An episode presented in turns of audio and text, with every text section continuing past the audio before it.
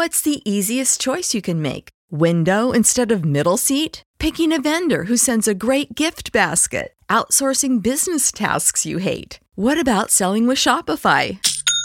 Whether you're selling a little or a lot, Shopify helps you do your thing, however you cha-ching. Shopify is the global commerce platform that helps you sell at every stage of your business. From the launch your online shop stage to the first real-life store stage, all the way to the did we just hit a million orders stage? Shopify's there to help you grow. Whether you're selling scented soap or offering outdoor outfits, Shopify helps you sell. Wherever and whatever you're selling, Shopify's got you covered. Sign up for a $1 per month trial period at shopify.com/try. Go to shopify.com/try now to grow your business, no matter what stage you're in. Shopify.com/try. Good afternoon. This is SOGCast number 9. My name is John Stryker Meyer. I'll be your host today. Thank you for joining us. And in previous SOGCasts, we've had members that have run recon missions. We've had helicopter pilots. We've had people that talked about different aspects of the war, the secret war, the 8-year secret war in MACV SOG. One of the aspects we haven't talked about is the air support, specifically from what we called FAC or Covey or NAILS. And that is the Air Force with a Green Beret in a helicopter or in an aircraft that coordinated with the teams on the ground and the assets that would be called in to support them on missions. And today, I'm pleased to announce that we have Mike Taylor with us today, who had 3.5 years in one tour of duty in Southeast Asia with Special Forces. And the main reason, the first reason of many stories he has, we want to talk about some of the many missions that you flew, over 300 missions as a week. We used to call him the Covey Rider. And we should also explain that we had assets that were flown in Laos that launched from South Vietnam that supported the secret war, but we also had the secret part of the secret war in NKP. And you could talk a little bit about NKP, and then let's just get into a couple of your more extraordinary missions that you had run as a Covey Rider in launching out of NKP. Mike, welcome to the show. Thank you. I'm very happy to be here, particularly to talk about Nakhon Phanom. Indeed. NKP. I wish I had violated security all those years and kept a journal or notes, because that would be a good story to get out to the public. That's all of our wishes, right? Yeah. But I didn't, unlike you and John Plaster and people who obviously kept notes, who are writing these wonderful books. Did a lot of interviews. Nakhon Phanom, Thailand, is a Royal Thai Air Force base located in the northeast corner of Thailand, right on the Mekong River, so as close to the Prairie Fire area of operations as you could get in Thailand. And the reason it was important to operate out of there, there's two monsoon seasons that are separated by the Annamite mountains that run down through Laos. Right. So when it was the northeast monsoon, Phu Bai and Quang Tri and most of the typical launch sites in Vietnam, the weather would be unworkable. But the weather in the area of operations and to the west over to Thailand was workable. So I don't know what year, mid-60s to later 60s, they got permission. Most of the Royal Thai Air Force bases were totally consumed by the U.S. Air Force. We occupied their bases and operated out of there. It looked like a U.S. base, but it was a Thai base. And we got permission to establish a launch site, as they were called, at NKP. So we had a small, secure compound within the larger air base with a H-shaped building. We controlled access into the cyclone fence. Nobody could get in unless we said okay. And then once you got in, you could only see the front two legs of the H and the crossbar, and that was our living quarters and the supply room and the bar and the mess hall. But then if you drove around back and went into the upper arms of the H, that was the Tactical Operations Center and the isolation area for the teams. I remember it quite well. Oh, yeah. Spent a little time there. Yeah. So we had a 13-man Special Forces detachment there, commanded by a major, 2 captains, 10 enlisted guys, an ops guy, an intel guy. And we called them a FAC rider. Forward air controllers would go out and support the teams. And we would put an experienced recon man in the back seat, and we called him FAC rider. Their call sign in Vietnam was Covey. So everybody in Vietnam, and I'm sure all day this morning, you'll be saying Covey rider, and that's fine. We don't take any offense. But the Coveys was the call sign for the 20th Tactical Air Support Squadron out of Vietnam. We were supported by the 23rd Tactical Air Support Squadron, NAIL call sign. But right. we weren't NAIL riders. We were FAC riders. Indeed. Yeah. So we had huge, giant Air Force helicopters to transport the teams, as opposed to the King Bees and Hueys that they had in Vietnam. And helicopter gunships and Cobras and so forth didn't have the legs. So we were, thank God, escorted by the A-1E Sky Raiders, a World War II vintage, you could say. They came out at the end of World War II. Right. They didn't participate in World War II, but that was their vintage. They made their name in Korea, but they really made their name for us. Indeed. They could carry their own weight in ordnance. Sure. They could stay forever. They could fly so slow you could knock them out of the air with a fly swatter. But what that meant was they were deadly accurate. When you were trying to use F-4s or something like that, you couldn't drop close to the team unless they were ready to die and say, drop it on me. Right. But the enemy had a tactic. When the tactical air support showed up, they call it getting close to the belt. They Indeed. Wanted to nestle up to that team so they couldn't get bombed. Well, when the A1s were there, the SPADs, you could nestle up to my belt and they could still bomb you. And that hit me. Yeah. So every day we got 2 forward air controllers that could regenerate the first sortie that went out. So that guy would fly the first and the third sortie, and the second guy would take one in the middle. And that way we could cover the teams all daylight hours. And we had one guy on the team that was a FAC rider. That was his position. And he would fly the first and the third. And then usually I would take the second one, but there were other guys, Gary Robb and other people that wanted to fly as well, so I would Right. let them fly sometime if it was a boring day. Indeed. And then when I first got there, we had the CH-3 Air Force helicopter, which was called the Jolly Green Giant, but it was old and weak. And we were operating at such elevations and in such heat, even if we had a 6-man recon team, fully combat loaded, only 3 could be carried by a CH-3. So you'd have to split the team, which is not good tactics, and do 2 insertions with the CH-3. The Super Jolly Green replaced the CH-3, the CH-53. The Delta models. Oh, what a improvement in our lives. I don't know how many of our people they could carry because we never accumulated that many folks. Well, yeah, with Operation Tailwind, they had over 50 men. Yeah. And equipment. Yeah. Indeed. Yeah.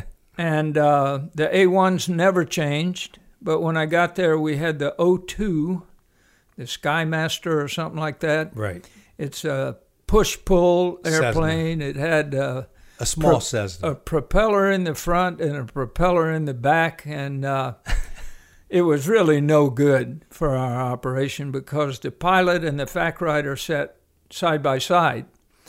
So the pilot could bank to the left and look down for the landing zone or the enemy or whatever he's looking at. But then to show the FAC rider, he'd have to circle back to the right and try to describe what he's talking about, and the other guy would look, and no good. So finally, OV-10s. OV-10, North American Rockwell Bronco. Fast, strong. The pilot sits in the front and the FAC rider in the back. You both look out the left, you both look out the right, you see the same thing and talk about it. And they could carry ordnance too. When I got there, they had 2 rocket pods, 7 missiles each. And they said, okay, these are FACs, they're marking targets. We'll put 28 white phosphorus marking rounds in there. Well, we never used all of them. Right. And we had 4 7.62 machine guns with 0 ammunition. So I set out to try to trade in 14 of the WP missiles for 14 high explosive missiles and arm the machine guns. And we had a guy we called the Emperor of Laos. It was Ambassador William Sullivan, U.S. Ambassador to Laos, who was SOG's worst enemy. Indeed, throughout the entire Secret War. Worse than the NVA. Anything he could do to handcuff us and cripple us, he did. So I would run up this proposal and get slapped down by Sullivan. So I enlisted the world's greatest air commando, Heine Adderholt. Who had vast experience from World War II, Korea, and then he was a stud with the Secret War in terms of getting assets for coverage of recon teams. He was running the Secret War from the air aspect in Laos to include the CIA programs with the Hmong and General, whatever his name was, Bang Pao. Indeed. Anyway, I said, Heine, go see the ambassador with me. And you talk about an arrogant SOB. I hope you're out there listening, you bastard. But he couldn't say no to Heine. So we turned into instant air support. They didn't want to make the ordinance change because they knew what the FACs would do. If the team got in trouble and the A1s weren't there and we're waiting for somebody to show up. I can personally attest to that because when we were in Laos, we had launched out of NKP, and 2 days later, we made contact, and it was a fact that came out, OV-10. It's the first time I've ever seen one, let alone use one. And I said, hey, can you get some air assets? He goes, I got some rockets. And we were so happy to hear that. He came in and made gun runs, and we never had Covey or a FAC or anybody do gun runs like that. So that was really vintage stuff. It was a step in the right direction. No, it was immediate, and it was terrific, and I've kind of lost my train of thought where I was going. Well, here's the key thing on this. Yeah. Let's get back to the reason why you did that was because as a FAC rider, you wanted to see and help the teams on the ground any way you could, and let's just talk about some of the 2 more historic missions that you were on. Okay, but before you go, let me explain how we worked. You have a whole communication suite in the OB-10. So I could talk, or the FAC rider could talk to the team on an FM radio. And then I would tell the FAC over the intercom what was going on, what was he needed. And then he had UHF and VHF to deal with the air assets. And we would come up to the Airborne Command and Control Center. In the daytime it was Hillsborough. At night it was Moonbeam. And if there was a prairie fire emergency declared, every airframe in the sky came to us. And so the FAC would then work the air support. The A1s would bring the helicopters out, hover nearby, or the A1s would participate in the suppression, and when it was ready, bring them in. The teams were briefed and prepared in Vietnam. And then they flew over to us on the Blackbirds, the Special Ops C-130s. Indeed. And we had one of these, we call them bread trucks. It's a shop van that runs around airfields everywhere. Blue. Well, that was blue, and they had the curtains inside. It had curtains inside and also duct tape over the windows. Right. Because that thing would back up into a C-130 perfectly up the ramp, and then you open the back doors, and that was a further screen. Indeed. Put the teams that looked like Terry and the Pirates in the back. Or Recon Team Idaho back in 1970, yeah. And drive them around to that back isolation area and ready to go. Nobody great knew. Hospitality. We treated really great there by the staff. Of course, Major Bill Shelton was the OIC there in 70 for how many years? How long was he the officer in charge? Bill left in 71. Yeah. And he had, after he closed FOB1, then he went to NKP. Yeah. And he had a vast experience as the XO. He was a temporary CO for closing of FOB1. Yeah. And he was just a natural over there because he had to be diplomatic, working with all the Air Force people and a knucklehead from the State Department, I assume. And meanwhile, deal with the recon teams when they came in. Yeah. Help for the mission, the briefings, et cetera. Yeah. He was perfect. Yes, sir. So on June 30th, FAC rider Al Maziello goes out on a visual reconnaissance, a VR, which ordinarily is just go fly over target, look for some LZs, and then have a team or another recon team, his team or another team, go in. And so was he, that day, was he official FAC rider preparing for another team that's going to launch? Yeah, he was the principal FAC rider on the launch team at NKP. That was his full-time job. Right. And he went out in an OV-10 with very experienced, terrific forward air controller. The pilot? Bungalow Bill Sanders. And they descended. We were allowed to fly below their routine minimum altitude that most FACs were required to keep. And they went down to photograph something, and a rocket or a missile of some sort hit the side of the aircraft right where Bill sits. So killed him instantly. Yeah. And then Al had to literally punch out of the OV-10. Al tried to call him over the intercom, nothing. And it got to where? It's a matter of survival for Al. He had to go. A hard decision to make. There was a pull handle between the knees of the pilot and the FAC rider. If the pilot punched out, the FAC rider went first, and then he went. If the FAC rider punched out, only he went. And that's when Al went. Right. He lost his only weapon. We just flew with a pistol. It was gone. Injured his back and landed on an anthill of plenty of people. Of NVA in Laos. Yeah. Deep in Laos.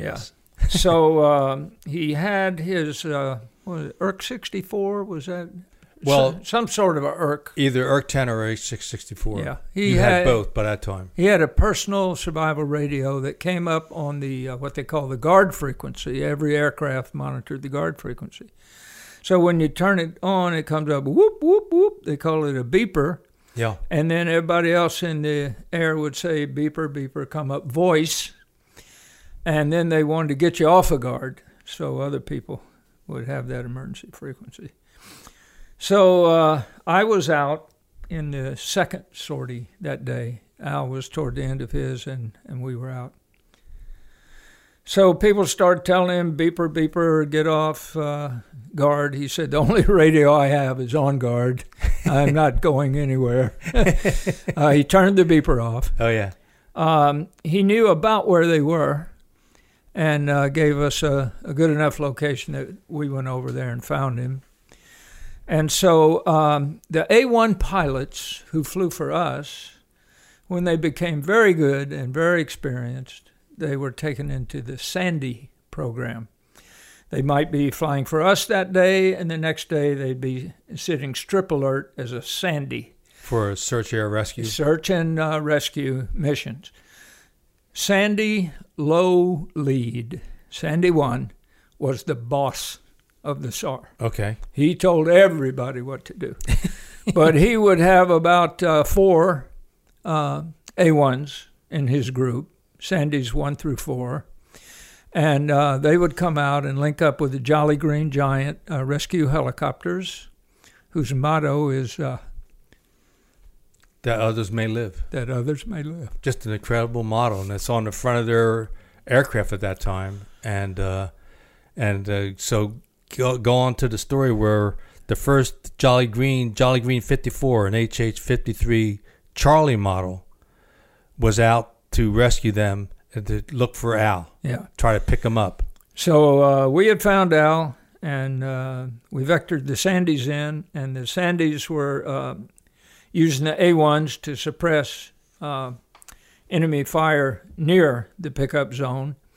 And they would use a FAC like us. If they were in the area, we fell under Sandy 1's lead.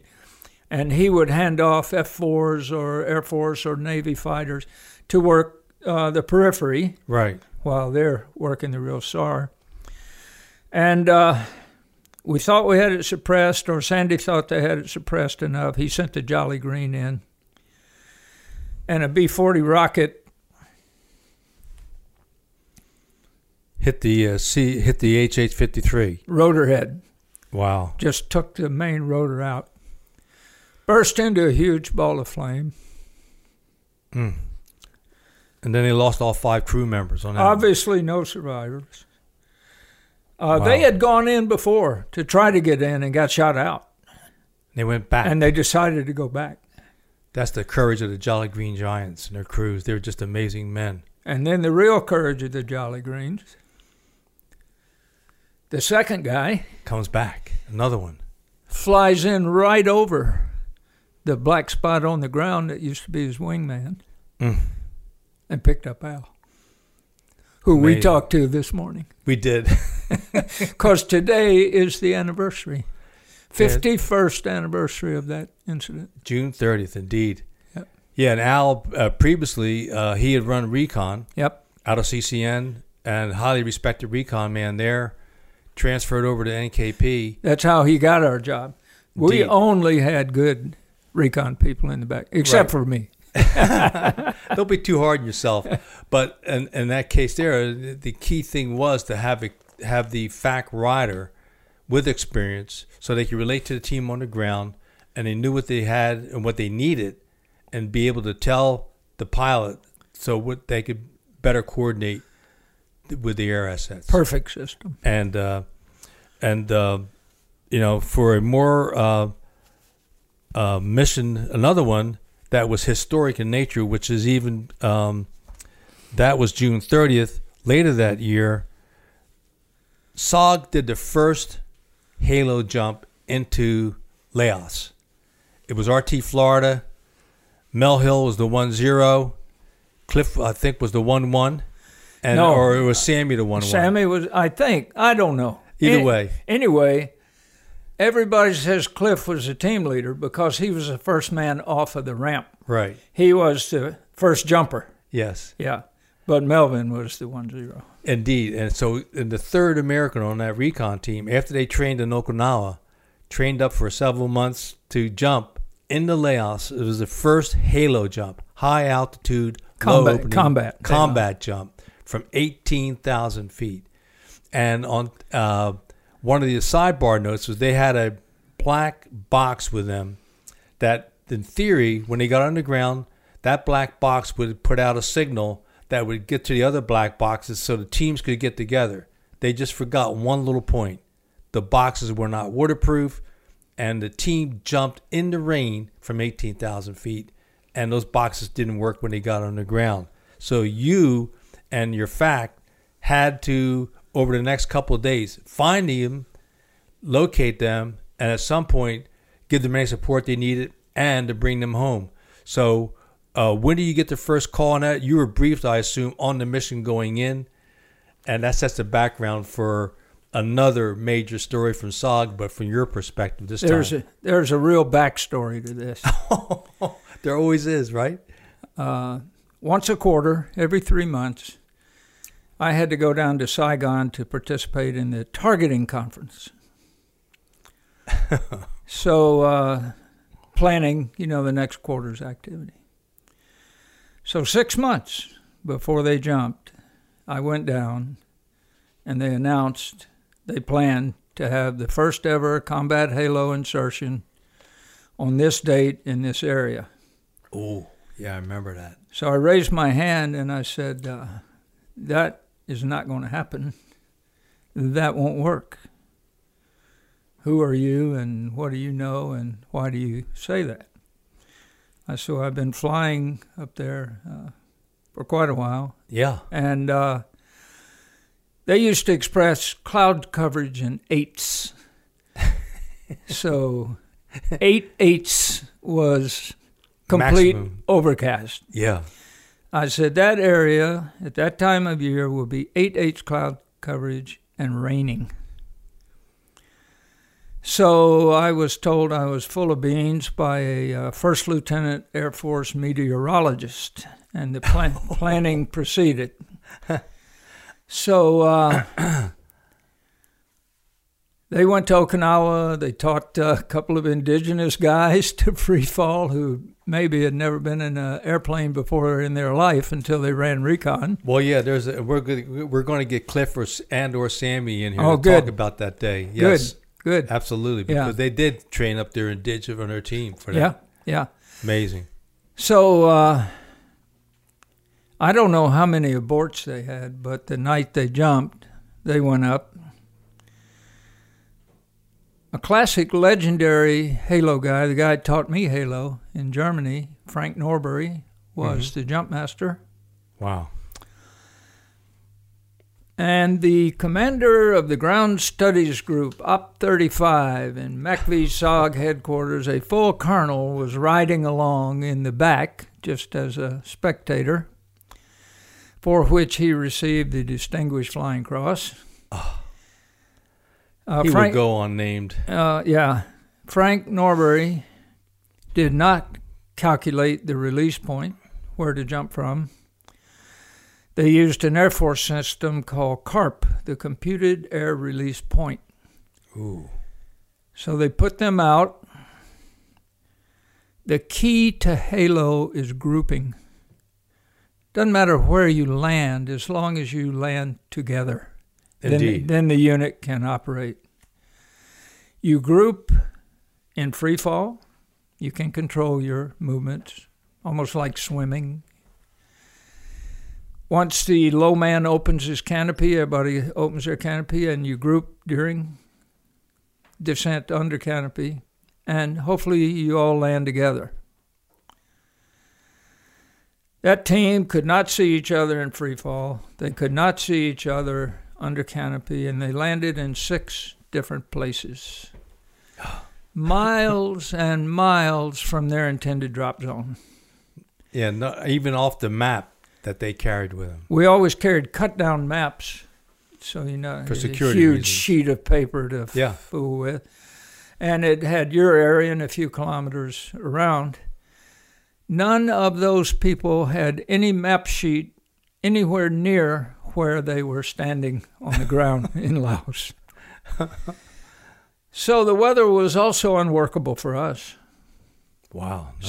We go out and start looking for them. And we start looking where they're supposed to be, and there ain't nothing, and nobody's on the radio. In the meantime, Cliff stumbles across one of the mountain yards, and they had I was surprised at this, Army of the Republic of Vietnam, Arvin lieutenant with them, and we didn't have many Arvin around us. And that lieutenant and another mountain yard, they got together. Sammy all alone and Melvin all alone. So now we got 4 groups of people, no map sheet, don't know where they are, raining like hell, and away we go. Deep in Laos. So one day I was in the back seat of a now retired Air Force Brigadier General who wound up being a POW in the Hanoi Hilton. Right. Wonderful fellow, Jim Latham. And he was new to our program. So we're out flying around. I'm calling, and finally on the FM radio I hear,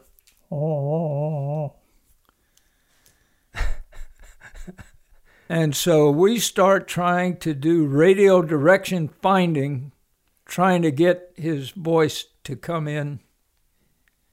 Is that on louder? Earth 10 frequency or FM? No, FM. FM, okay. Yeah, the team radio. Yeah, sure. Yeah.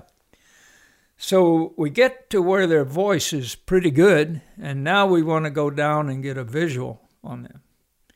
And we're in terrible mountains, and there's clouds everywhere, and you get these what they call sucker holes that you can fly down through. And there may be a mountain in there, or maybe not. And then when you do your thing, then you don't know how to get back out. And you're flying through thousands of feet of clouds or rain or all the above. Horrible. Indeed. So I told Jim, you think you can get down through that hole? He said, I'll try. So we're going down. He said, you guys do this often? I said, every day. Just another day in SOG. So we get down, and everybody carried a little signaling mirror. It's got an aiming hole in the middle, and you can then try to put it on the airplane. And I saw Cliff Newman's shiny. No kidding. Yeah. Wow. And so that was, I think, on the third day. Might have been the second, but I think the third. Yeah. And then it took us at least 2 and maybe 3 more days to get marginally workable weather to get the A1s and the helicopters in there. And there was an airbase south of Nakhon Phanom called Ubon. And if we had our extreme southern targets, we would move a temporary launch site down to Ubon. That's where we were working. So Al Maziello and his pilot, Dick Hall, they go out and locate them and come back and brief. Okay, we're ready to go. And the helicopter said, we ain't going. Really? In this weather. And Dick Hall, a captain, talking to a squadron commander, lieutenant colonel, said, you are going, you colonel, you coward, or I'll shoot you right here. No. Yep. Gunpoint. Away they go. So we have 4 pickup sites now instead of 1. And they got the 2 groups of 2, and they got Sammy. Melvin hadn't been heard on the radio yet. We have no clue where Melvin is. And we're about to give up on him and leave. And he stepped out from inside an old, hollowed-out, rotten tree. Really? Where he'd been holed up. And they got Melvin, and away we went. Wow. Yeah. But that was the absolute height of foolishness and not giving a good damn about great people. Indeed. To put them out like that. So you could write down that you accomplished the first Halo mission. It was hailed as a great accomplishment. They didn't accomplish a damn thing except living. Yeah. Survival became the primary mission one more time. Unbelievable. Indeed. And then you were all part of that. How many sorties in between trying to find them? Well, let's see. If they were out there 5 or 6 days, it was 15 or 18 sorties. At least. Yeah. Oh, yeah. My God. Yeah. A lot of time in the air. And here's dangerous. Dangerous, because here's what my next point is. When we talk about flying across the trail, people think, oh, you're in an airplane. There's the Ho Chi Minh Trail, which by 1970 had vastly increased anti-aircraft capabilities on the trail. And because in November of 1968, President Johnson had stopped bombing up north. And a lot of the anti-aircraft weaponry from there was shipped south. Yeah. And so just for a second or two, talk a little bit about what it was like just to cross the trail. Well, the Air Force had adopted a strategy of jinking. You didn't fly straight and level across the trail. Because if you did, you'd get shot down. You left, right, up, down, left, right. I was talking to you this morning about a great photo I have of one of the CH-3s before we shifted to the 53s, was flying back with a team inside and the ramp open and a 37 millimeter, which is quite an anti-aircraft gun. The round entered the helicopter through the ramp and hit the fuselage and exploded on the way out. Yeah. That's a historic picture of that hole. Oh, yeah. And who was the 1-0, David? No, David Carr was, if I'm not mistaken, was recon company commander. Okay. And he went out with the team. Okay. And that team was coming back. Wow. But I know that David was in that aircraft. Yes. And then I sent him that photo 50 years later. That's a heck of a picture. And, there's some other stories. One that just has a little bit of levity but a high degree of seriousness to it is one of our recon men, Robert Master Joseph. And his 1-0 was Mike Dugan, and one of our highly respected 1-0s out of CCN. They came over to NKP again because of the weather. They had the launch from NKP. And this was Bob's very first mission. And during the briefing at some point, there was this discussion about, we really want to get a POW. Yeah. And they're talking back and forth, and Mike Dugan goes, well, give us a target. And, of course, your people had a perfect target. It had a lot of high activity, and you said, we can find it for you. And Master Joseph spoke up saying, I'd give my left nut to get a POW. Yeah. So take it from there, they launch into this deadly target area, and then... There's a little bit of background to that. Please. They'd arrive in NKP and have one evening before we'd put them in the next day. Yeah. So we'd sit around, talk with them, and Master Joseph said, I hope we make contact tomorrow. I need to get my combat infantryman badge, my CIB. And Mike Dugan said, no, we run good recon on RT Massachusetts, and the objective is not to make contact. And Chief, you're going to be the only guy to ever run recon for 1 year in CN and go home without a CIB. Oh, no, I got to get my CIB. And he said, but what I would give my left nut for a prisoner. Yeah. So I told Mike, I said, if you guys want a prisoner, I forget their mission was just some kind of area recon. This was a bad area. Yeah. They have some limestone outcroppings that are tall, mountainous, bare rock called karst over there. And in their area, we could get away with putting them there, was this big karst with a big cave at the bottom of it. And trails came out of that cave, and they looked like a peacock's tail or something. They just fanned in every direction. Countless trails going in this cave. I said, Mike, there's something going on in that cave. We don't know what it is, but I'm sure they would love to know in Saigon. Because there were rumors, probably you heard, that there were American POWs being held in karst caves. Yeah. So we would like to... find out what's going on there. I said, if you want to try to get a prisoner, we will put you down not 10 feet in front of the cave, but out in front of that cave. And the helicopters and the A1s are not going anywhere because you're going to be in there 10 or 20 minutes, I think. Yeah. So at that time, getting a prisoner was a big deal in SOG. Always a big deal. Oh, the little people got $100 each, and we say that lovingly. We loved our indigenous troops. Indeed. They got $100, which was a hell of a lot of money for them, and the Americans would give maybe a Seiko watch and a free R&R trip. And anywhere in the world. Yeah. So he said, yeah, let's go for it. So we put them down, and the helicopters moved 2 minutes away, and they weren't in there 10 minutes, and we got a radio call that said, we have a prisoner, and we have one wounded American. So we always sent one more helicopter than was required to lift the team with a medic on board. We called it the chase ship. Right. So if somebody was wounded, you send the chase ship in first to get the team out. That way the medic can tend to the wounded. Yeah. So Johnny Hanna was the chase medic. They go out.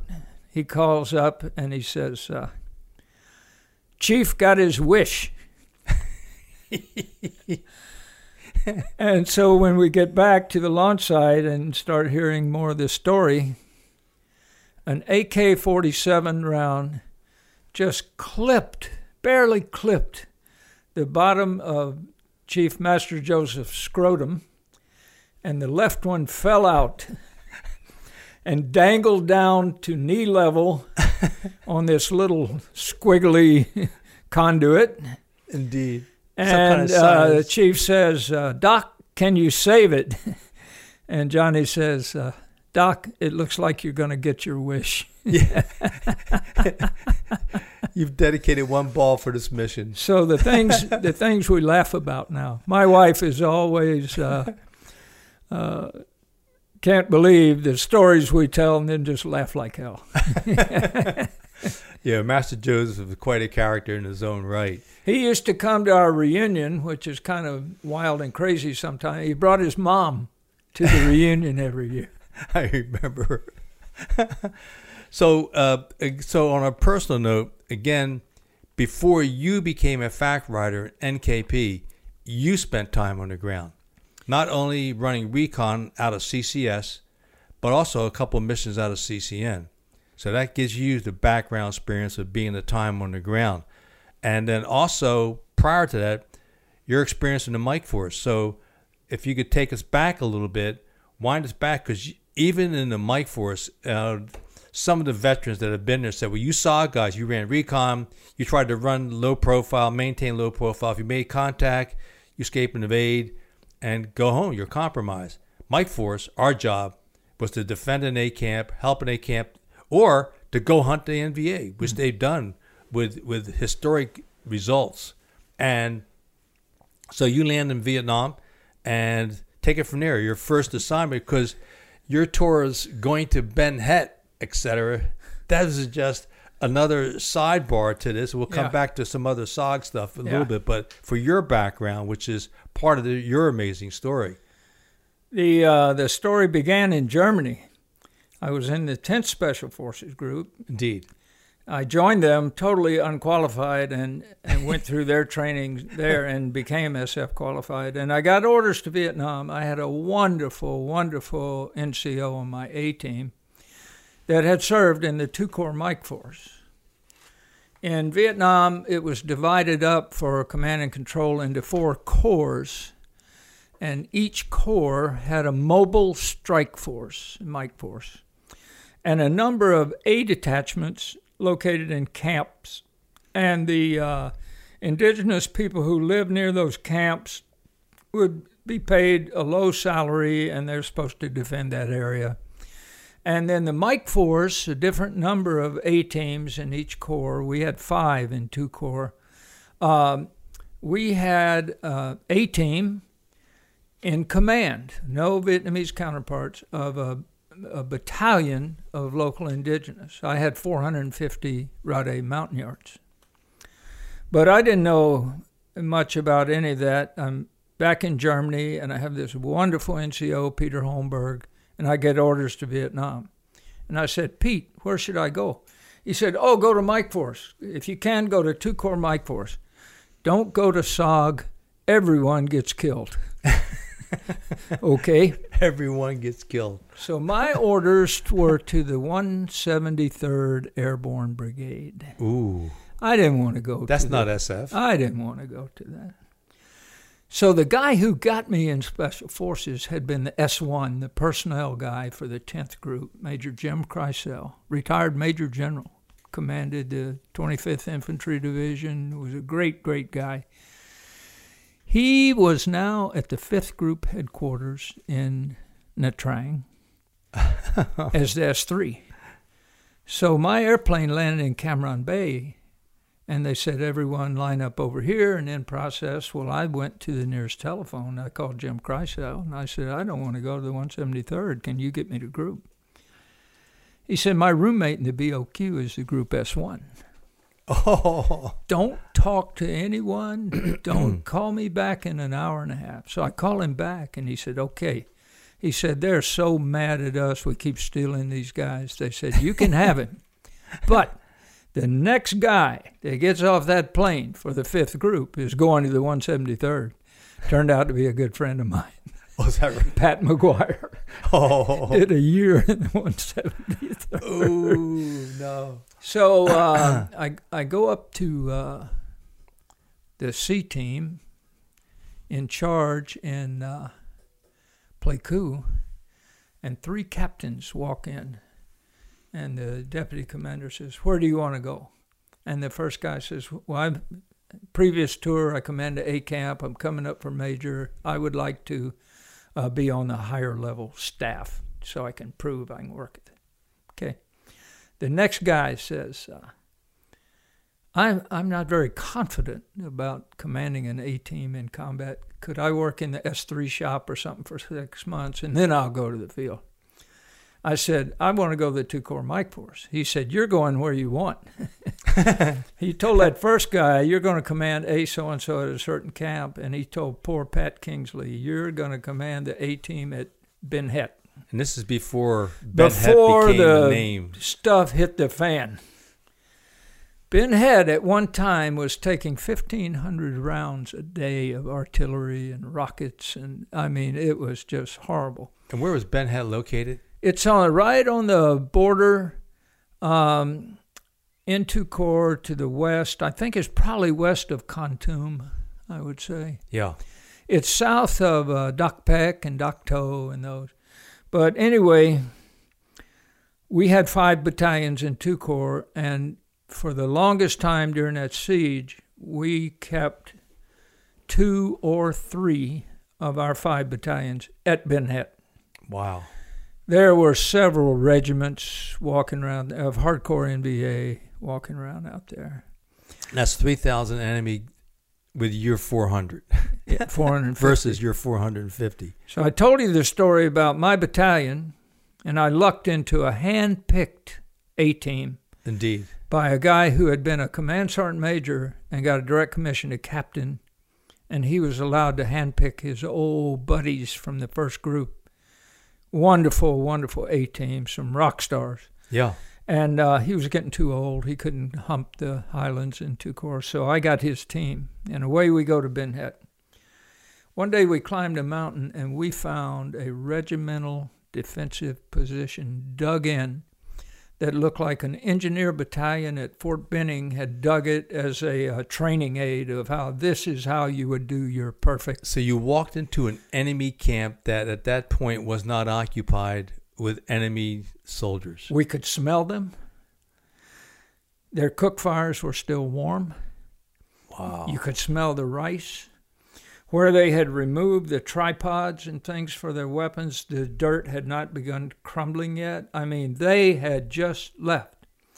So wow. They had this worthless major from the 2-Corps Mike Force up there as the task force commander, because we had multiple battalions up there. Right. So I called and reported it, and he said, "Oh, this is great. Divide your battalion up into the 3 companies." So that'd be 150 right. people. Separate them by at least 1 kilometer each and find that regiment. Oh. I said, "No, sir, we are not going to do that." I've got 14-year-old soldiers carrying M1 carbines still. Yeah. And if we find that regiment, we'll be decimated, and we're not going to do that. He said, "You're defying a direct order in combat." I said, "You bet your bippy, pal. We'll talk this out when I get home." When I hung up, the NCO said, "That's the best radio call I ever heard in my life." Yeah. That night. And you lived to talk about it. But that night. People did not live to talk about it. That night, our sister battalion in a valley just south of us got lit up. The battalion commander killed. They were Australian team. We had Aussies commanding some of the teams. Right, yes. Keith Payne won the Victoria Cross, their wow. Medal of Honor. Yeah.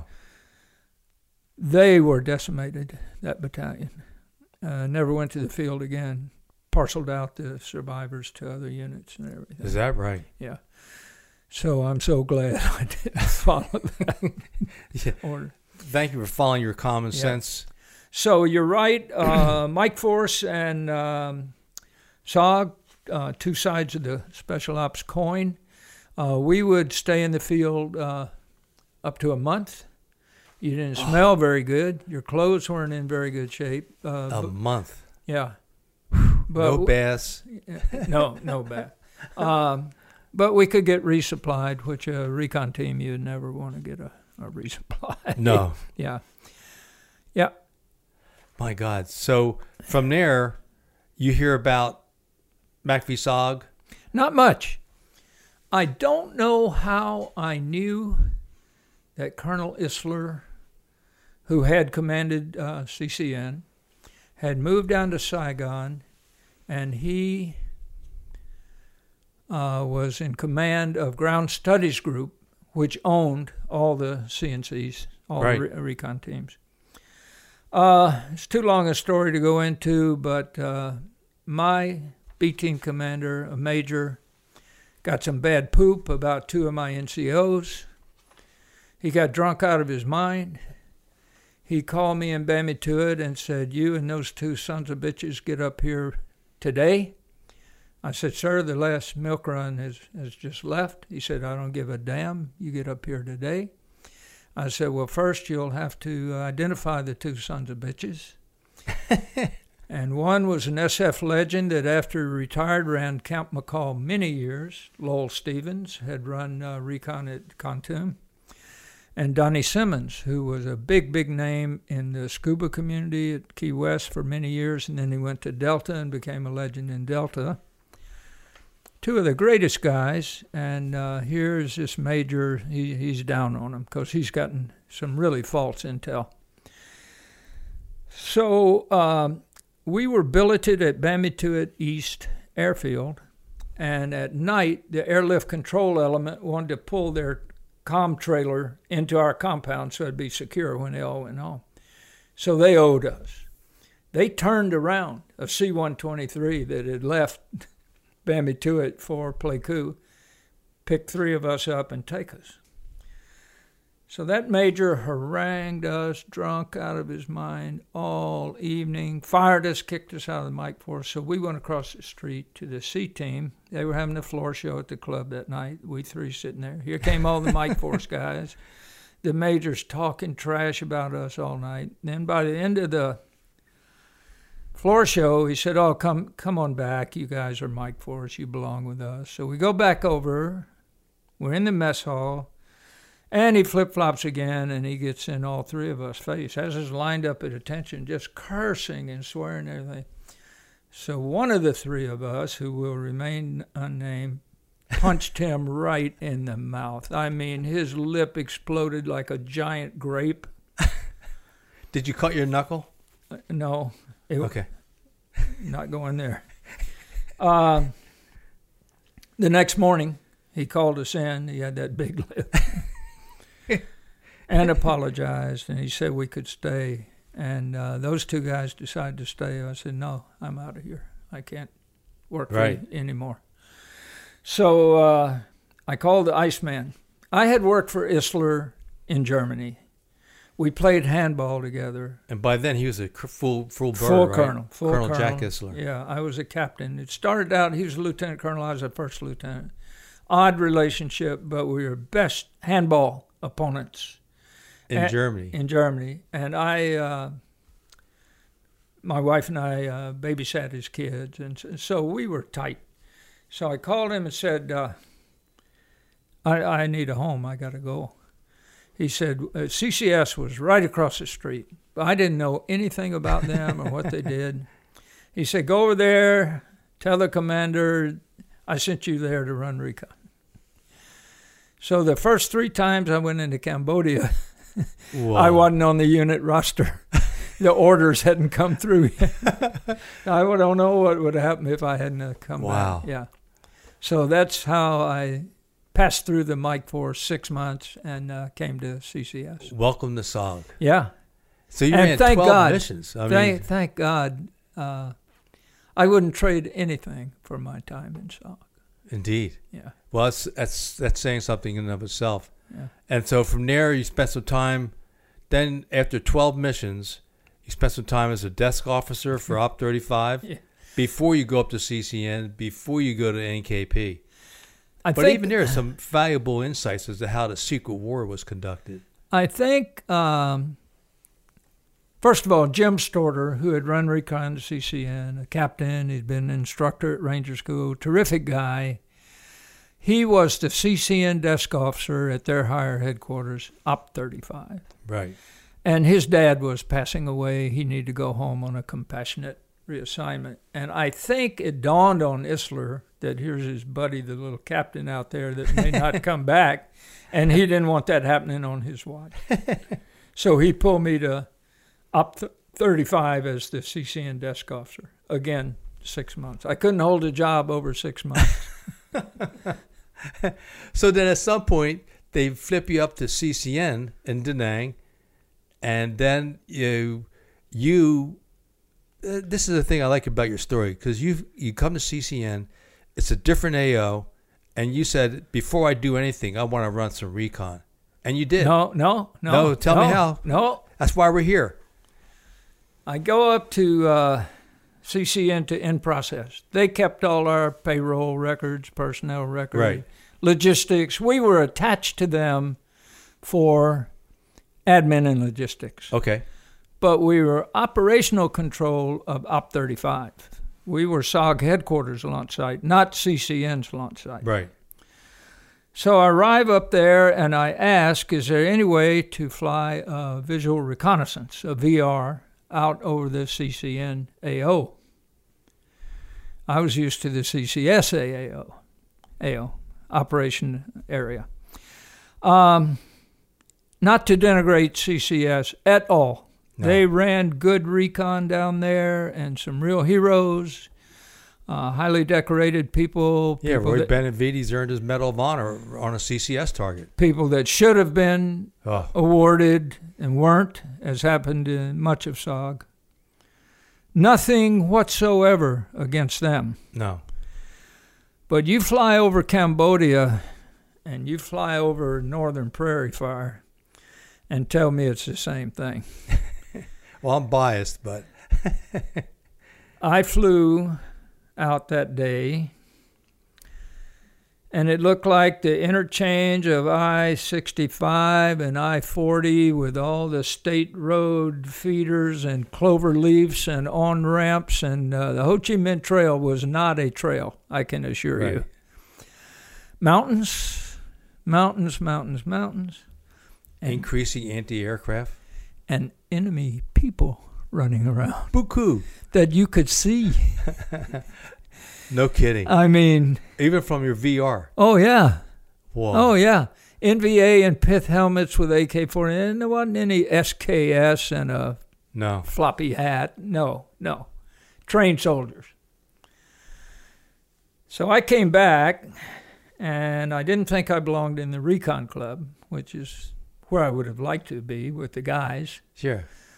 But I wasn't in recon company, and so I went up to the rear echelon pukes club, and I'm standing there talking to a friend of mine, can't remember who it was, but the commander of CCN, who turned out to be a total ass, and I hope I get a chance to tell you the story of Operation Cherry Bark. Ooh. Was standing behind me, and I didn't know it. And I said, I don't know how you get people to run recon out there. And if you do, I don't know how you get any of them back. Wow, no kidding. So this guy said, the colonel says, well, you're a goddamn coward, and I'm not going to have a coward working at my launch site.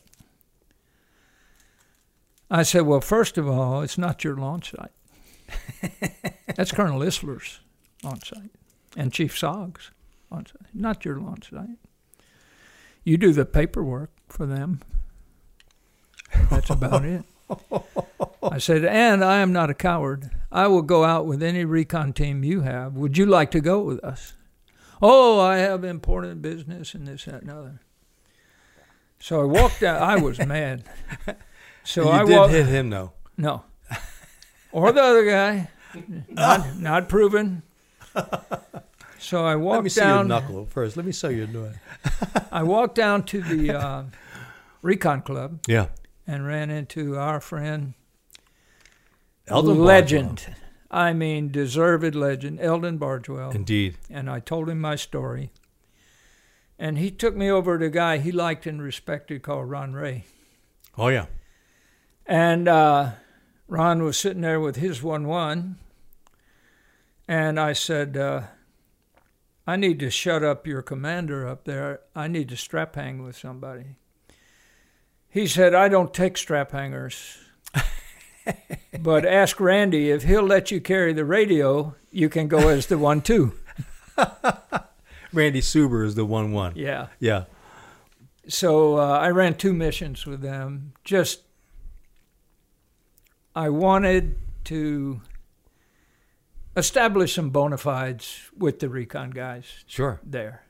And you did. I mean, you get on the ground twice, and on one target, it sounded like you had a successful mission. 5 days on the ground. 5 days on the ground watching a river crossing. And the other one was a relative success in the Ashau. We stayed 2 days in the Ashau. That's a long stay. Before you get chased out. Yeah. Under heavy enemy gunfire. Well, under some gunfire. Indeed. Yeah. So this is all now we're talking the summer or... Late 69, real late. Late 69. Right before Ron and Randy... Yeah, November 10th, 1969. Went missing. Yeah, on November 3rd, we had RT Maryland, that all the Americans were killed. The Indigenous survived.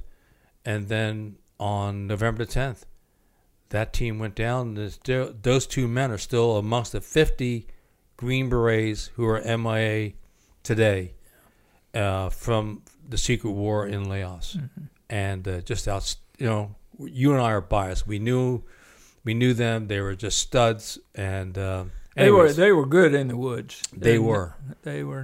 And so after that experience, at some point you go over to NKP, yeah, and you do your missions there. And you know, I think one of those other stories, people talk about the ironies of life, how things unfold. When you're at CCS, you met an outstanding recon man down there who was a fellow officer, Captain Don Carr, and you you had some interesting times down there with him. And take just a little bit more background how you two got together, and then how later on he was calling you a ref and that kind of thing. Yeah.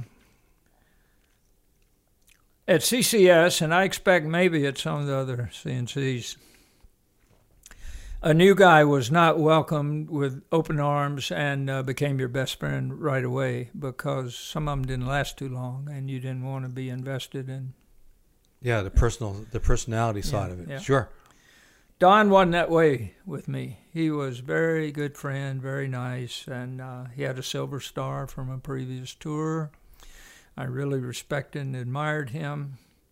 And again, he was a captain also. Yeah, another captain. Sure. And so when the Iceman pulled me down to Saigon, Don just couldn't help but laugh and laugh and call me a REMF, a rear echelon MF.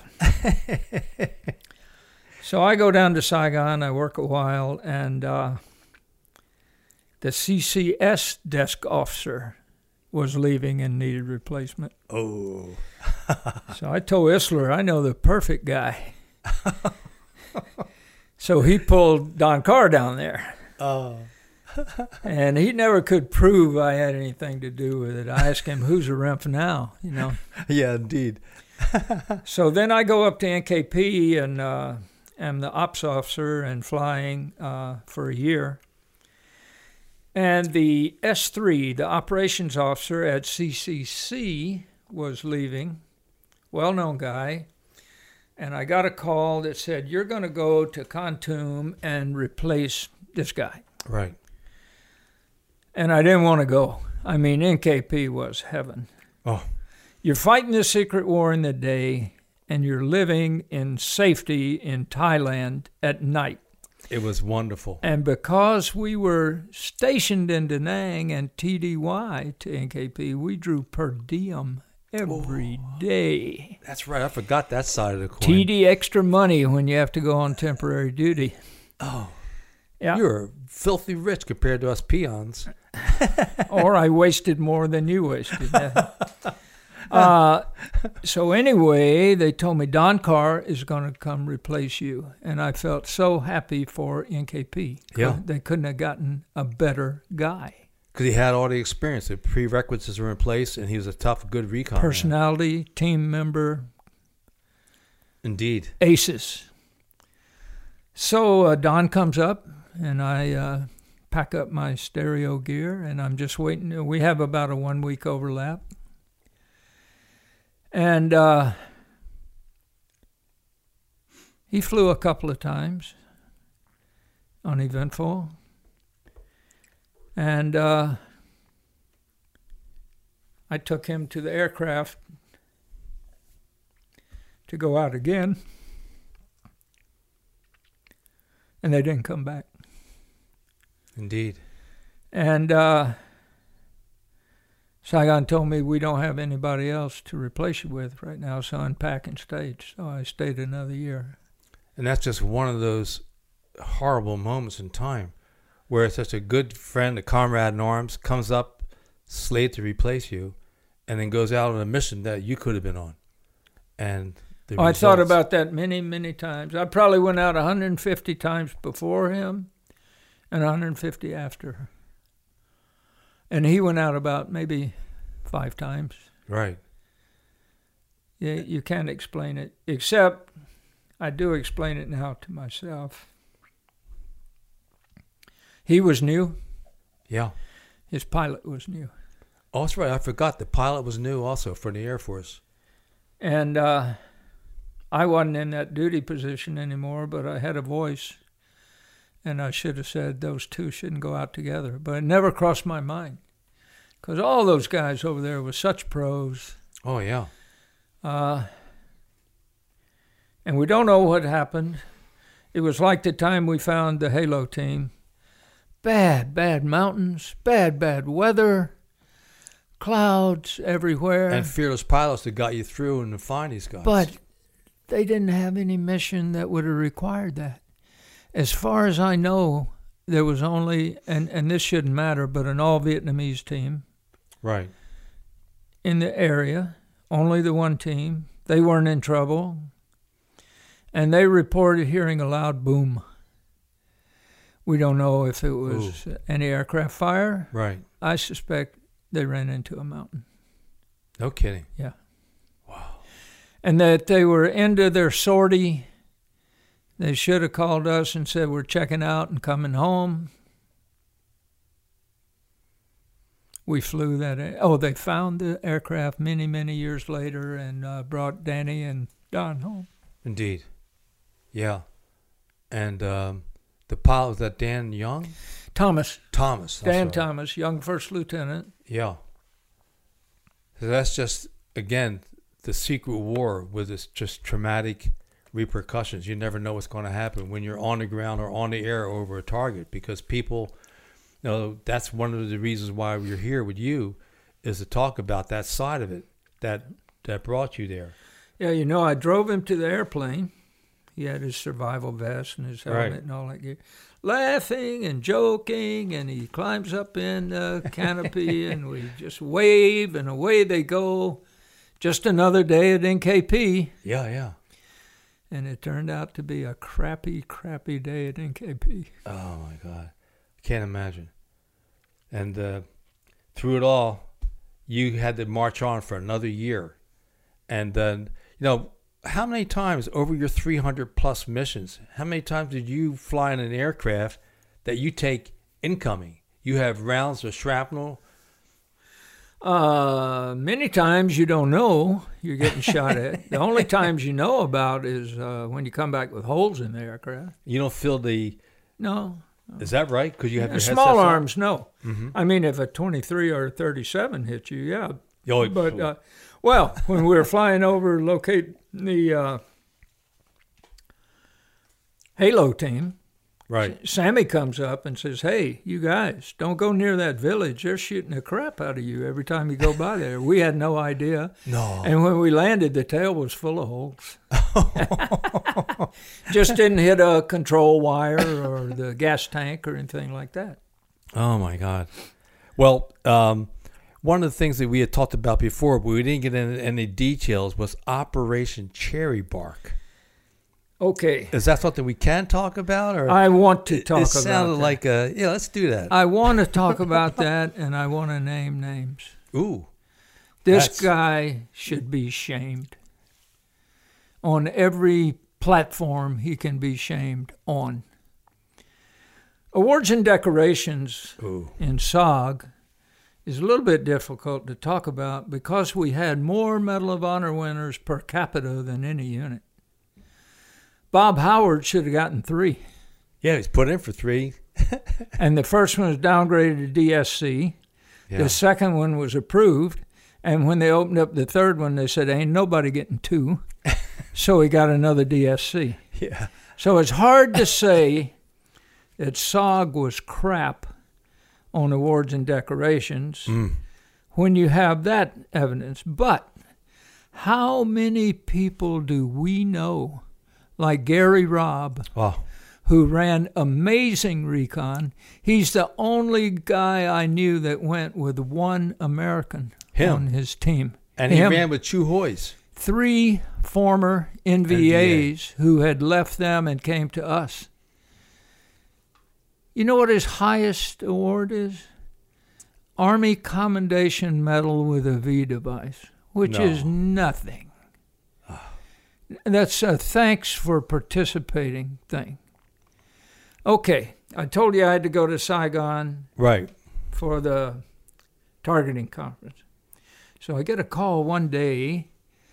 It was fun to go down there because they had a little Learjet that did courier runs. Oh, yeah, the officers got that. Yeah. Yeah.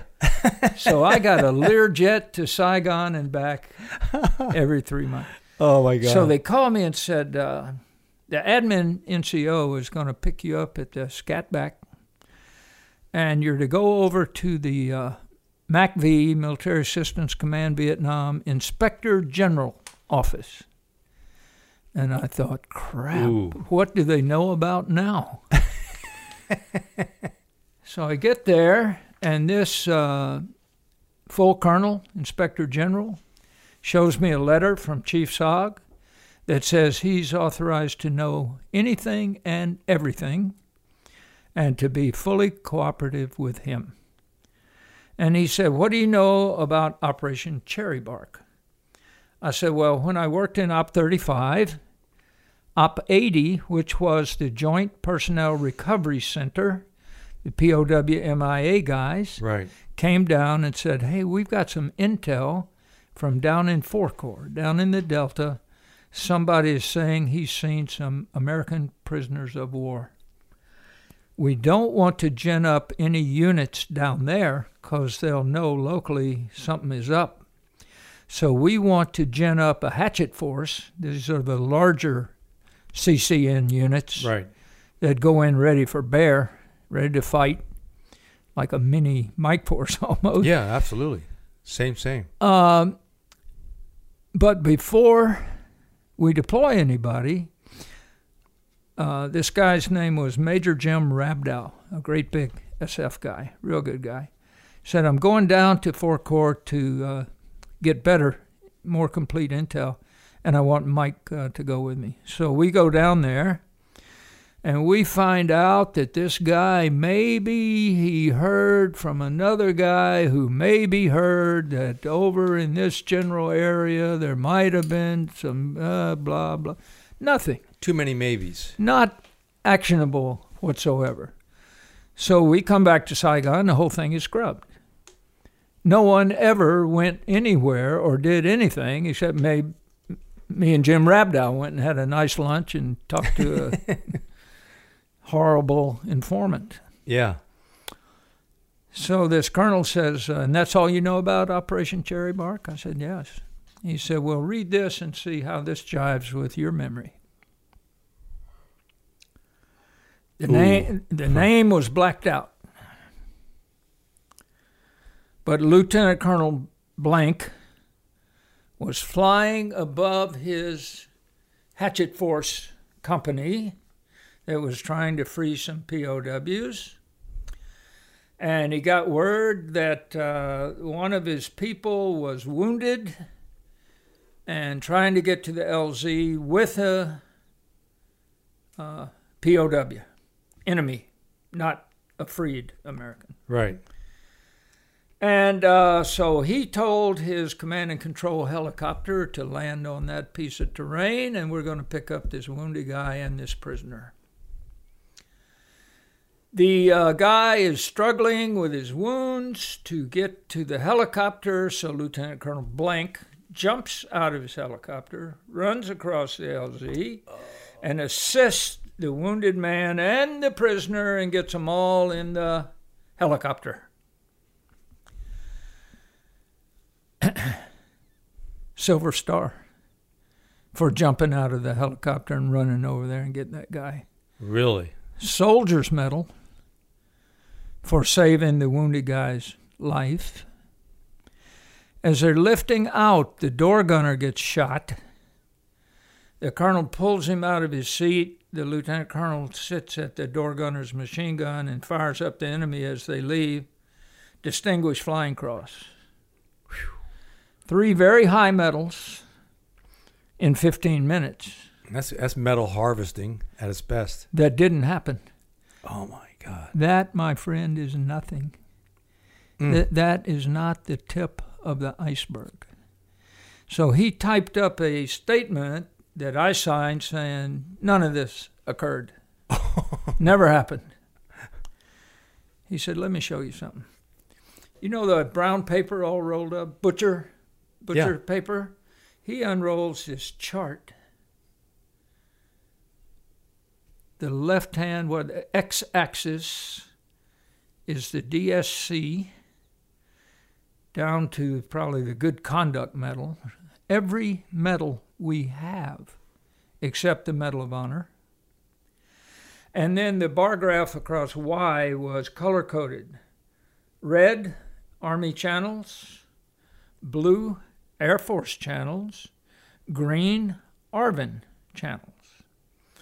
And across the y-axis was submitted, approved, or sent to higher headquarters, approved there, or sent to the next higher headquarters. This guy, Lieutenant Colonel Donahue, West Pointer, non-SF, tanker, put into command CCN by General Abrams, tanker who hated special forces. Indeed. Had caused himself to be put in for every medal we have other than the Medal of Honor. Here's how they got him.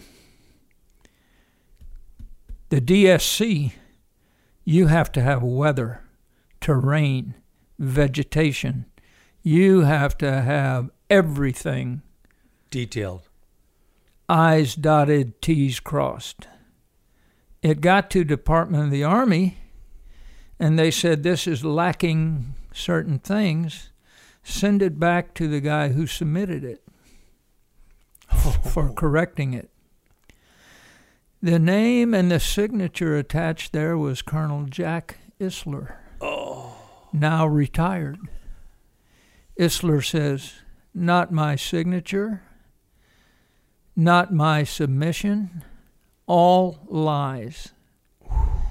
The next signature up the chain was Anthony Zerbe, Air Force 06, Deputy Chief SOG. He said, not my signature, not my submission. You know what they did to Donahue? What did they do? Allowed to retire with full pension and benefits. No. Yep.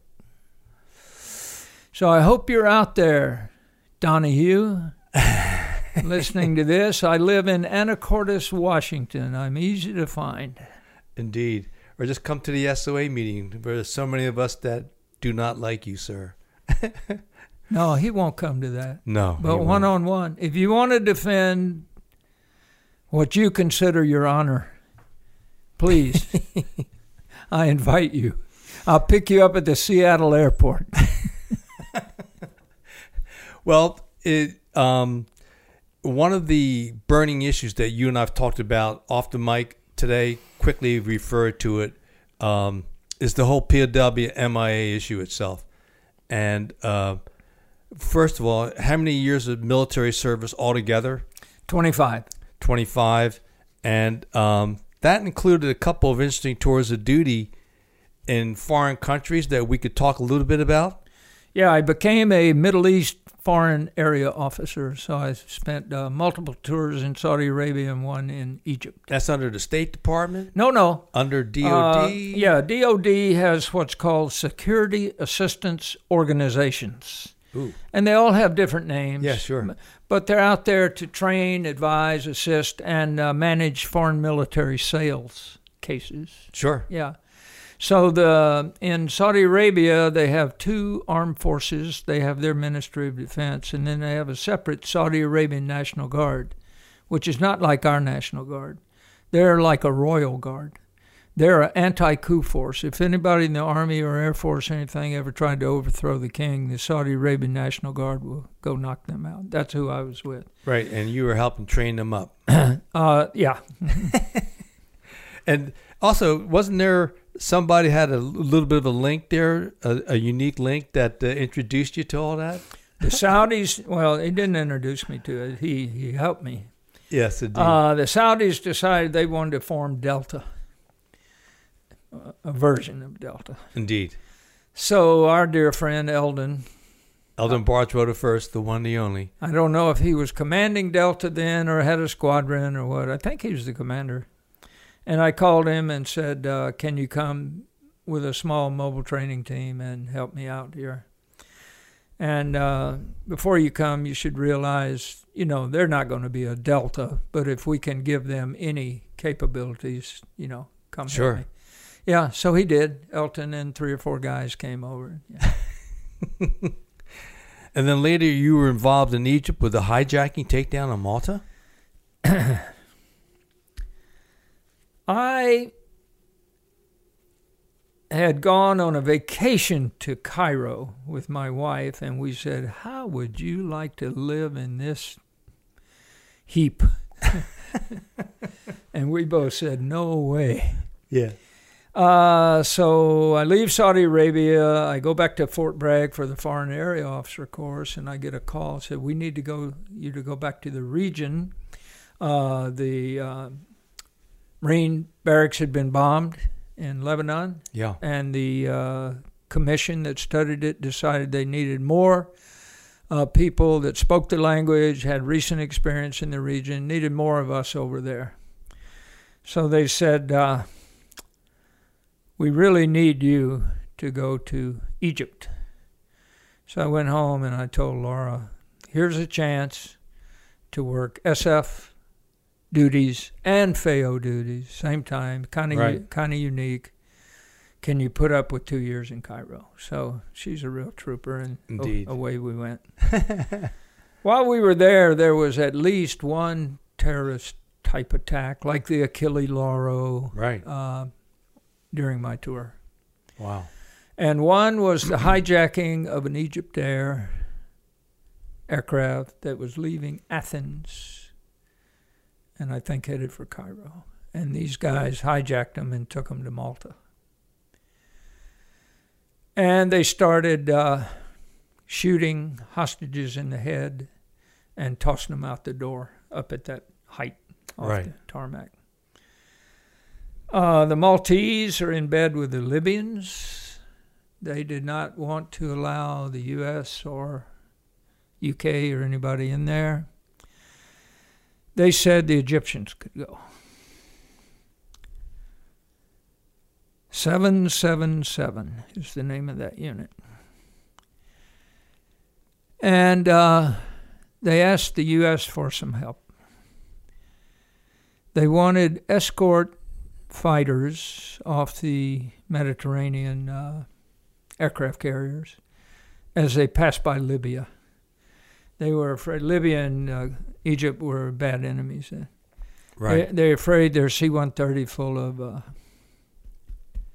commandos would get shot down.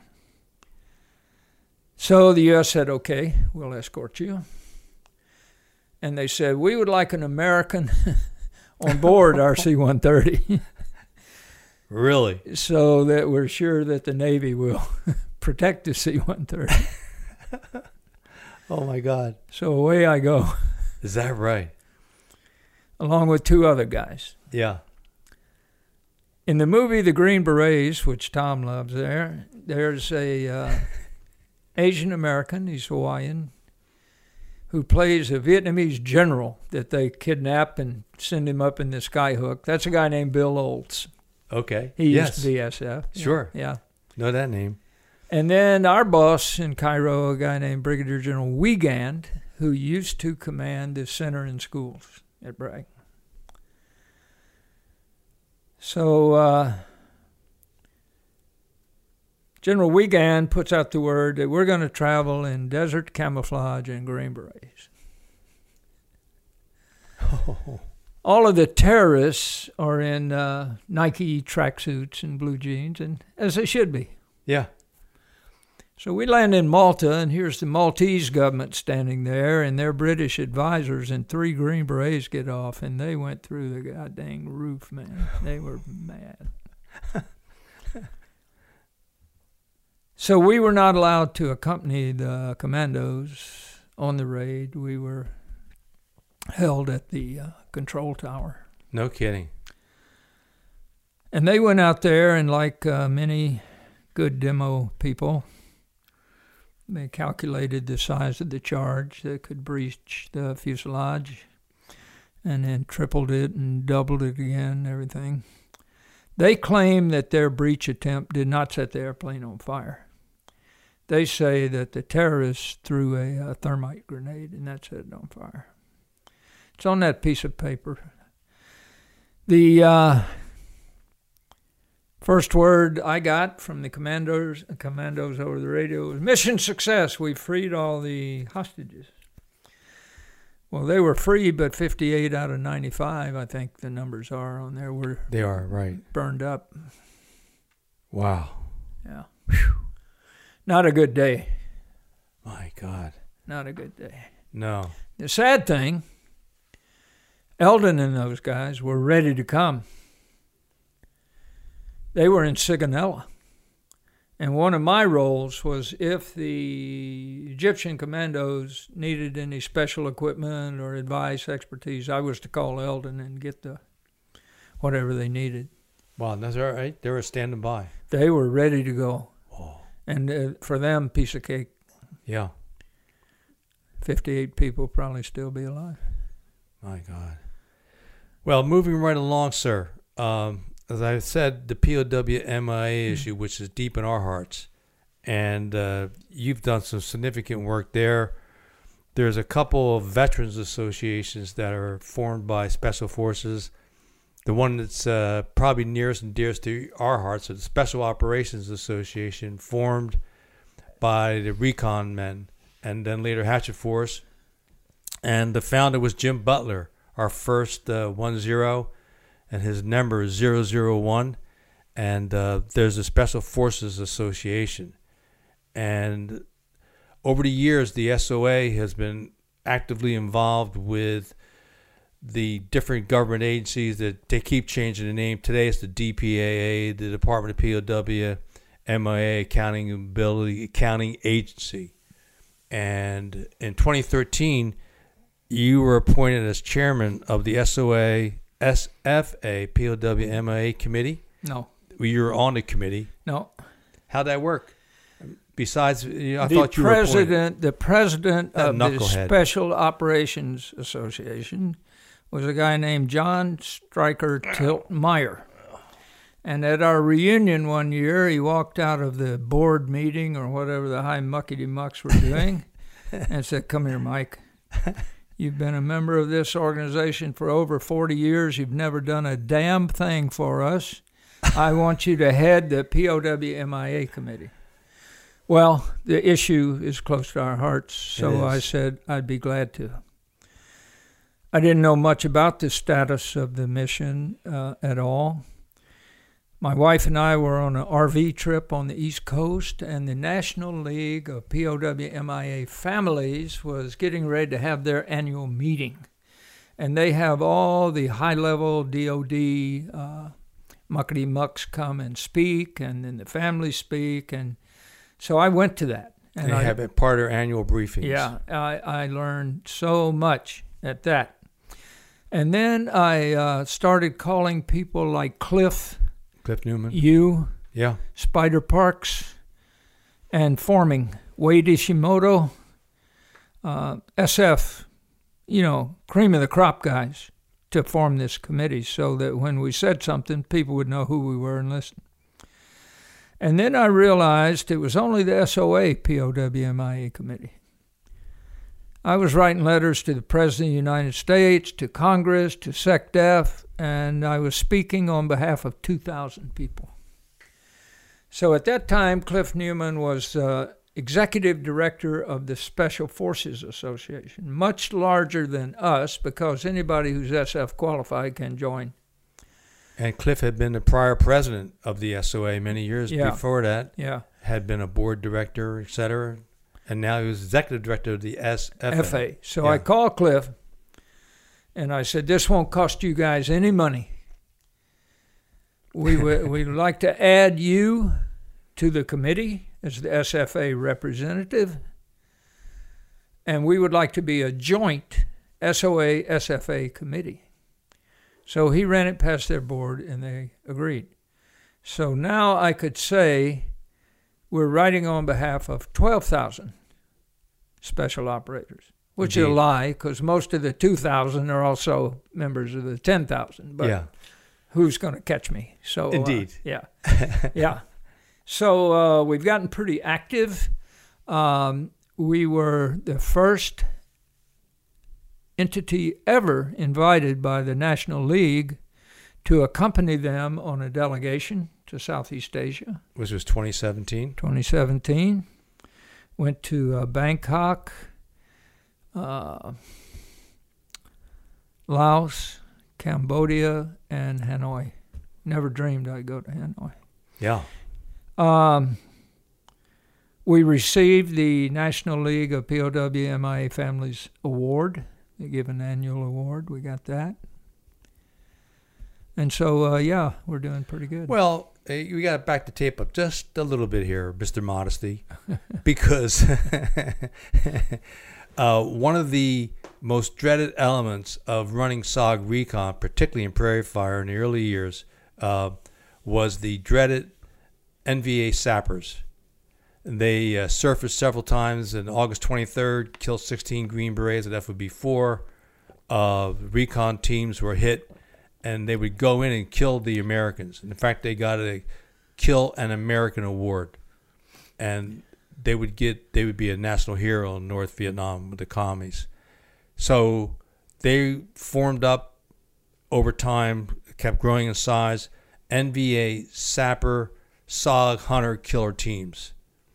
And later we learned, right prior to you going, that one of those units was called simply C-75.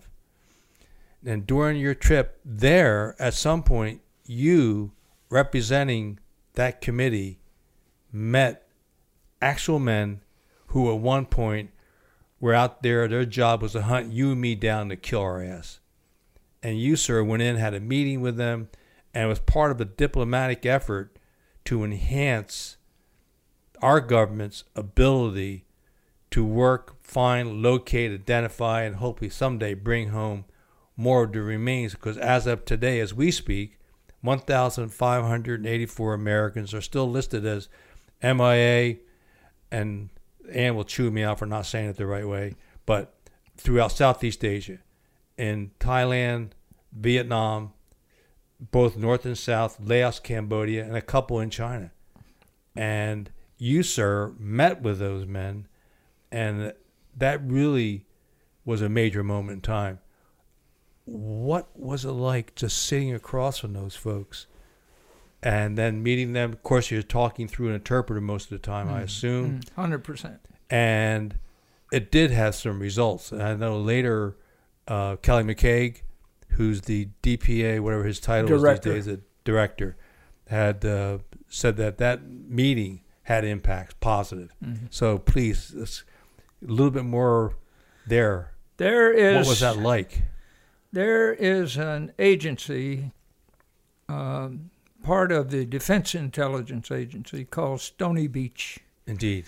And they are the single U.S. government agency tasked with gathering intelligence on our missing from the Vietnam War. There's and lots they've been there from day one during the war itself. Forever. Yes. These guys live over there. They speak language like the natives. They are trained in what they call strategic debriefing. They go all over the country, not interrogating, interviewing villagers. Following leads. Yeah. They go to reunions of NVA units, divisions, whatever.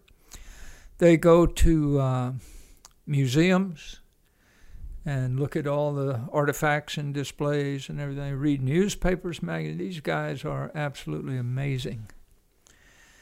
And then the Defense POWMIA accounting agency has people doing something similar to that. And so these two groups of U.S. government people, they found out about C-75. And they've been looking for all the sapper units, but they clearly identified C-75. So they went to... The Vietnamese counterpart to DPAA is called the Vietnamese Office for Seeking Missing Persons. And the director of that office set up our meeting. And he had a company commander, a platoon leader, a squad leader, and a soldier. Really? From C-75. So it's interesting to hear the perspectives from all those different levels of command. They would not admit to being SOG hunter-killer teams.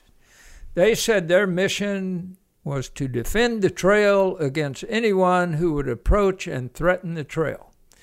Well, do you know of anyone else approaching and threatening the trail except SOG? They chuckled when I asked that. Found some interesting things. I always thought that they had LZ watchers. LZ is a landing zone where a team could set their helicopter down or rappel or something. And I thought, my God, how many people must they have to watch every LZ out there? They had something like our forest fire spotting towers. They would build bamboo platforms up in tall trees on high terrain that could see a lot of LZs. And they had comms back to C-75 headquarters, and they said a team is going in. They're going into an area we don't give a hoot about, and they would maybe leave that team alone. But if we were going somewhere, which was usual, to find a pipeline or tap a commo wire or something, then they would send us out, send their people out to get us. I asked them about dogs, which we know they used. They claimed no, they didn't use dogs. There were some dogs in the area that were used for hunting, they said. Indeed. Yeah. I'm trying to remember. I couldn't find my copy of that report. I need to get a copy from you. You said you still have my trip report. Oh, I have to go. We'll talk about that after. You can send it later. Yeah. I can't believe I can't find that. But many interesting lessons learned. And how I took when I was at CCS, my team had killed a NVA commo signals officer, I guess, lieutenant. Mm-hmm. And I had his two red tabs of his branch and his rank.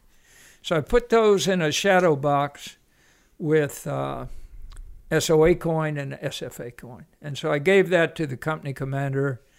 They really appreciated it. They said there was good humor throughout the whole thing. I've gotten some small amount of feedback from members who didn't like me consorting with the enemy. But I tell them the same thing I told the Laotian Veterans Organization I met, and C-75 and VNOSMP.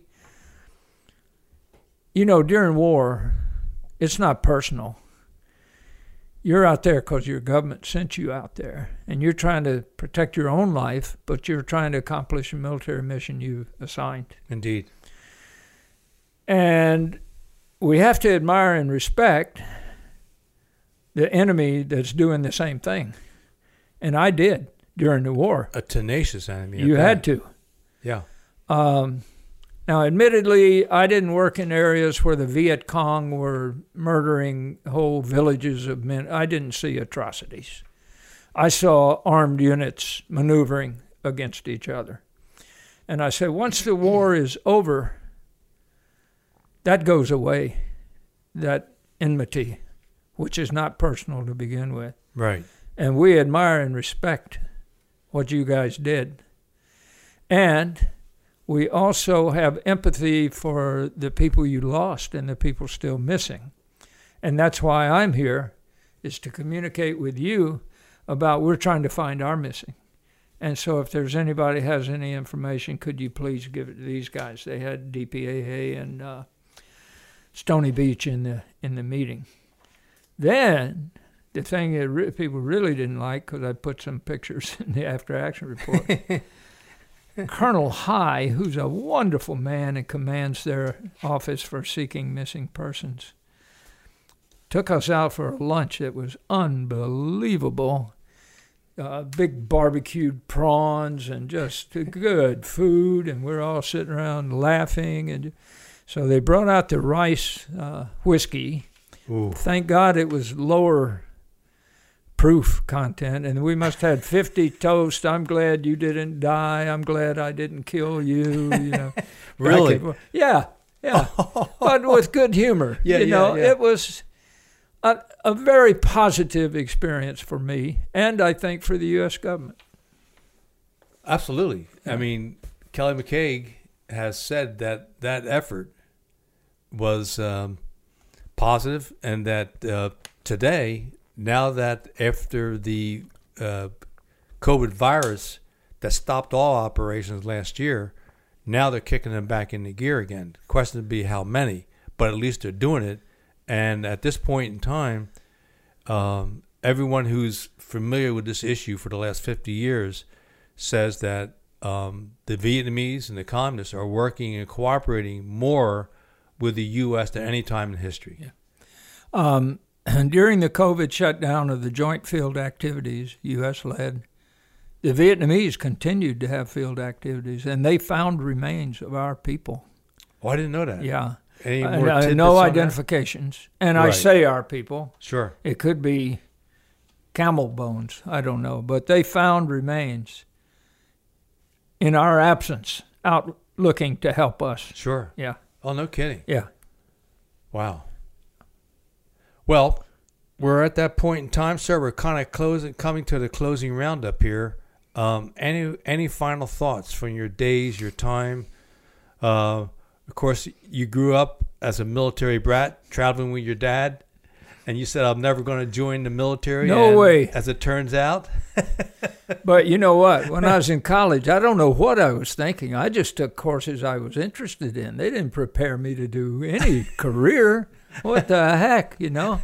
So I had to take 2 years of ROTC. It was mandatory. Uh-huh. And I said, that's the end of it. That's the last. But then Vietnam was really heating up. Sure. And I knew the difference in an O1 and an E1. So I took 2 more years of ROTC. Right. And I came in, and I hated the mech infantry. Yeah. I never would have been there past my 3-year commitment. But when I got to SF, I was home. Indeed. Because of the people. Oh, yeah. You said any final thoughts? Yes, please. Thank God for the people that I met and served with. Amen. Final salute to them all. Yeah. And, of course, we mentioned Jim Butler earlier. He just passed away a couple of days ago. Yeah. Just a sad, sad note. A fearless recon man with served at least 2 tours of duty in SOG. ran some incredible missions, and was our leader with the SOA. So last wrap-up thought before we go into our final closing, sir. Thank you for what you're doing to keep the history alive. Your books are terrific, and you've inspired Dave Maurer and Nick Brockhausen and just fabulous authors. Never knew you guys had it in you. I'm going to have to report you for keeping notes that we were not allowed to keep. But thank you, Tim. No, pleasure. We're honored to have you today. Thanks for taking the time to come out. Yes, sir. And this, we want to thank to all our veterans out there, men like Mike, who have fought for the ideals of our country. Truly, you, sir, are an American hero in our eyes. And to those of you out there on the front lines today, we thank you for fighting all for our ideals today under most difficult circumstances. We also thank, as always, all of our military, Army, Navy, Marine Corps, Air Force, Coast Guard, and yes, the Space Force now. And we also thank the police, law enforcement, Border Patrol, the Secret Service, dispatchers, paramedics, folks that are out there. And last but not least, an issue that is close to our hearts of every SOG man, for those who didn't come home. A final salute to you, and we thank you for your service. Till next time. So we're back for our post-interview summary review of the yet another very deep and personal interview. We want to thank Mike Taylor for coming out today. And so, Tom, top secret man here, we can't reveal your identity, but what was your impression from the first time to see and hear Mike's stories, and of course another insight into SOG from a different perspective? Yes, I always wondered what it was like to be that Covey rider or nail rider, that FAC-A, right? Indeed. Excuse me, up at, altitude, looking over, and, it's really insightful as to what it looks like from altitude looking down and what goes into it. The different platforms that they flew on or in, and, just the courage that they took as well. I mean, being up there, because you're completely exposed. I mean, it's not like I can hide behind a tree. Yeah, no. Yeah. And then the NVA coming down with more of the anti-aircraft, and particularly back when they had the O2s. I mean, there was just slow movers. Right. And for us on the ground, it was critical to have the commo. They would come out. You see them flying around, and it's like, oh, what took you so long to get here? Being critical as opposed to, hey, thanks, you're here. Yeah. Let's get on with the story. Well, of course, you're on the ground. At that moment, you're like, please get here quick. Please get here quick. Yeah. But it's but when they got there, they brought their friends with them. And then when they switched to the O-10s, right? Oh, yeah. O-10, and now they have the capability not just to, hey, come over here and shoot there, but now they can inflict damage. And thanks to Mike Taylor for that. Oh, yeah. Bringing that in. And being the, spearheading that and bringing it forward and bringing that out, because that, I'm sure for you guys that's on the ground, was like, this is awesome. Day and night, because, during my 19 months, it wasn't until like month 17 that we had the first time with an OV-10 actually come in with rockets. And I don't know if he had the HE, but he still came in and made rocket runs. Well, the O2s could barely get off the ground with two men in them. So what was that like on the ground? What was that like the first time? You're sitting there on the ground. You're obviously, at that point, your troops in contact right then. Yeah. And you see Covey fly in, and you're like, okay, good. Well, now we know they're here. Now I know airplanes are coming in. And all of a sudden, he makes a gun run. Well, yeah. Well, whoever this pilot was really cool. He came up on the emergency frequency. We linked up. We're talking. He came by. So we hit him with the mirror, connect quickly. He goes, where's your closest threat? And I go, give him the locations that are south, because we made contact going downhill and came back to a little plateau. And he goes, okay, I'm going to make a gun run or a rocket run. I go, say again? Repeat, last transmission. Could you repeat that one more time? He says, I got rockets here. And so I'll make gun runs. Okay. do it. Let's do it here. So we made it, like, gave him the coordinates, point where to go, and et cetera. And he came in and did it. Wow. And it was like, whoa, this is nice. A nice new tool in our toolbox. I hope we always get OV-10s from here on. So that's probably like a current, you know, more of a current time frame. You think about those guys, A-10 pilots now. Oh, yeah. It's the same thing. I mean, that's a, you know, that was an SF guy in a plane that's helping coordinate between the two. Yeah. And A-10 pilots, you know, talking with some of them, it's like they're like the infantry of the air. They're the guys that understand the battle space, they understand the ground, and they do such a wonderful job. You know, they save so many lives. They're like the modern day version of the A1. Yeah, but it's the only airplane that was built around a weapon system. Yeah, the 30 Mike cannon. Literally just built around a gun. Like, here's your gun. Build the plane. Yeah. Now go kill bad guys. They're trying to kill our people. Yeah. Imagine if you would have had that back then. Oh. I mean, imagine. I mean, you think about that now, and it's like, wow, I wish we'd have had some of this stuff. But well, you know, when a SPAD made a gun run with 450 calibers roaring at once, or the 20 mics, that's pretty impressive. It got your... And like Mike said, those A1s could just stay on station. Yeah. Make gun run after gun run, bombing runs, then come down with some CBU. And of course... my favorite is Crispy Critter time. Yeah. When they would come in with the napalm. Napalm, yeah. Oh, my God. Absolutely. Can't use that anymore. But no. It's still out there. One thing I'll say is this. You know, there's not a whole lot of officers that typically gain a lot of respect from enlisted. There's, you know, it's typically kind of one of those things where it's officer, enlisted. There's a separation. Them. Yes, and it's really hard for enlisted guys to have respect for people that don't do what you do as an enlisted guy. But back then, things were different, you know. Mike is one of those. Dick Thompson's another one. Oh, you know, God. I mean, the people he went through, like Gary Robb. Yeah. He ran all in dig by himself. And you look at those guys, and that, to me, is what they need to take back in these ROTC, the academy. These are the guys they need to show the leadership how to be leaders, because that's leading.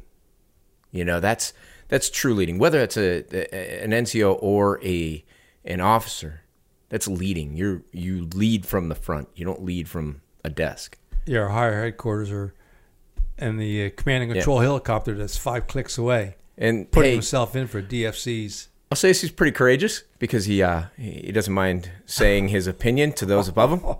Some of us also have an issue with that, but it's it's always a breath of fresh air to see someone that was doing that back then too, you know. Like that was still like, you had people that were, this isn't right, no, I'm not doing that, I'm not gonna risk my life or the lives of those around me because you want me to do something that makes no tactical sense. And it's good to see that there's a lot of those leaders that are out there that have that good tactical sense to say, that's not smart, you're not here, you're at a desk. Oh yeah. So great stories. I mean, phenomenal. He wears it, you know, like I was saying in between, like he wears it on his sleeve, and most of you guys do, and rightfully so, because it's not just a pilot. As he said, it's not just a pilot that went down. Oh no, that's a person, and it's someone he knew, you know, it's names, it's That's what people don't get. They just read a book or something. They're like, oh, pilot went down. Okay. Yeah, because when you're in stateside military, there's the inter-service rivalries that go on, which is all part of the fun and games, and sometimes erupts in fistfights. But once you're across the fence, it's different. It's us versus them. Yep. And our hearts went out to those guys that supported us. Yeah. And, sometimes with horrific losses. Definitely. And, Mike covered some of those today with a deeper insight than we've had anything with our first 8 podcasts. Yeah. And then his work with, you know, the POWs and going back over there with DPAA and trying to...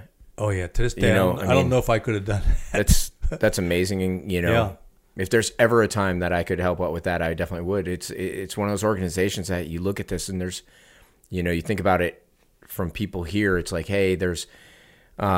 you know, a missing child, and your heart goes out to them. But it's like, hey, these are children too. You know, they were someone's children, and their parents never got to see them again, or their brothers never got to see them, or their sisters, or their spouse. And it's like, they're still there. Let's find them. Let's bring them home. Like with Robin Owen, that's my personal case where he's the 1-1 on Idaho that disappears, still amongst the 50. And when he left, he hitchhiked across the country, sent the money home to his wife, and said, I'll be back. He left May 1st, and 20 days later, he's MIA. Yeah. Because he didn't have to. So it's one of many names. Yeah.